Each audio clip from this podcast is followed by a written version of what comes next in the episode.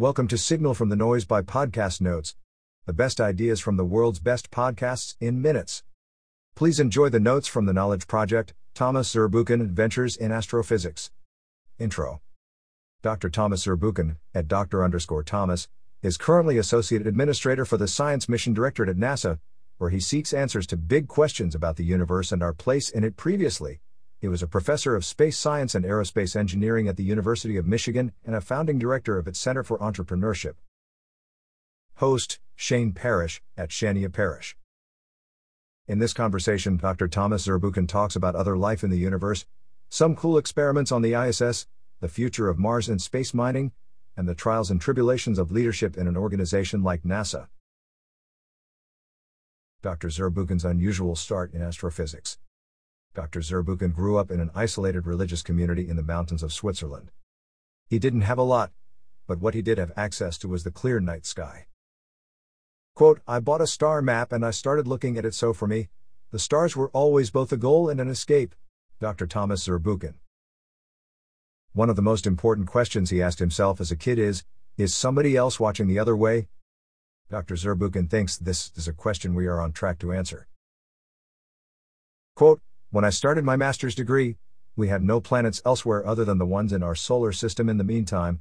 We have thousands of those planets, and some of them look awfully like our own relative to the data we have, which are really, really, really sparse. So we're on that track towards a belief or kind of a sense that, yeah, you know, life, just like planetary systems, life could also be very much distributed in the universe. Dr. Thomas Zurbuchen.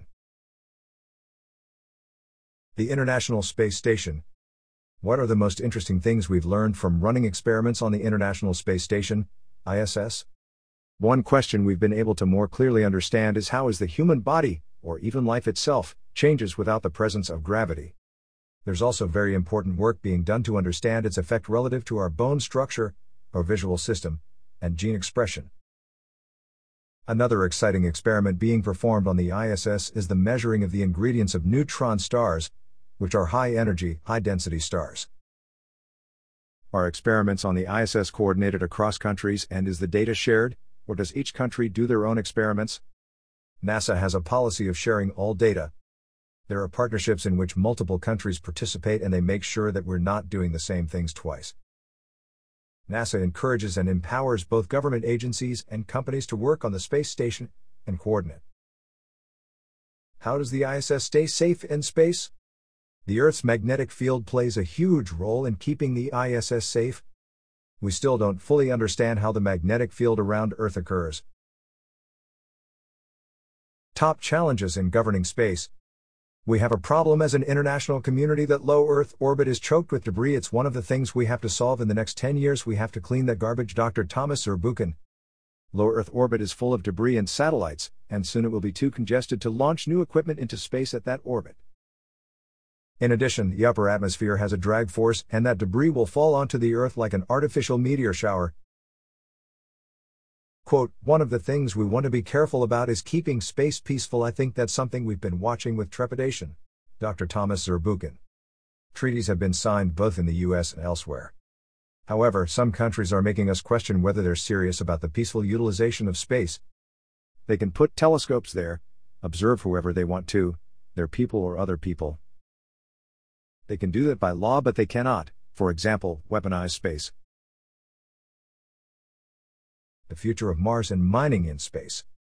Does Dr. Zurbuchen think we live or work on Mars in our lifetime? Quote, I don't know, never underestimate the power of innovation, that's really important. But what I want to do is just break down the first few miracles because it's good for all of humanity. Dr. Thomas Zurbuchen. How likely is it that Mars becomes a contested mining colony in the future? The mining approach to the world in space is inevitable.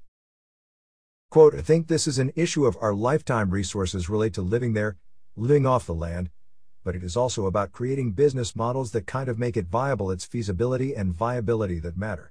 Dr. Thomas Zurbuchen. In addition to Mars, Dr. Zurbuchen foresees 16 Psyche, a large asteroid suspected of being the core of a failed planet, playing a major role in near future space mining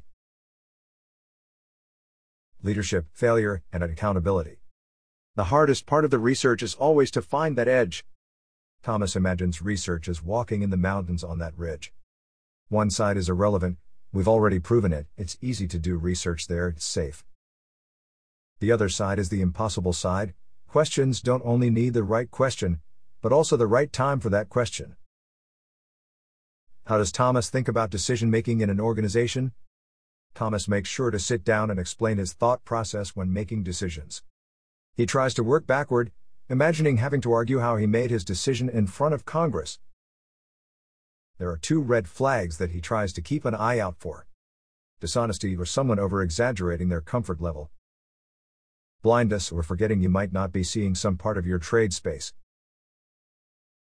Quote, the priority is mission success. We will not rush and make stupid mistakes because every one of these mistakes in that environment costs us hundreds of millions of dollars saving a day, and having six months to fix a mistake, it's just a bad thing.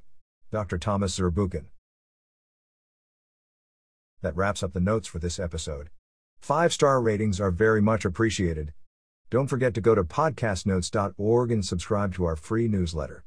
The top 10 ideas of the week. Every Monday.